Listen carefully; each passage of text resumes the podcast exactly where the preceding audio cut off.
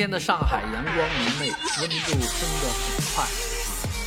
虽然从天气预报里面早已预知到这样的天气，但是出门在外的时候，感觉这个温度是比预估的还是要高了一点，难免这个穿的衣服会多一点。不过呢，今天的这个风啊，刮在身上还是感觉略微凉，毕竟现在还处于这个寒季。啊，而从北方来的寒冷空气呢，随时会来。下周这个天气就会变得啊阴雨连绵啊。这个从周一周二的这个高温维持之后呢，将会从周三开始降温啊，甚至郊区可能会降到冰点啊。所以这一轮的降温也是挺厉害的啊，来自于北方的冷空气呢。会有多次向南方攻击的这个过程，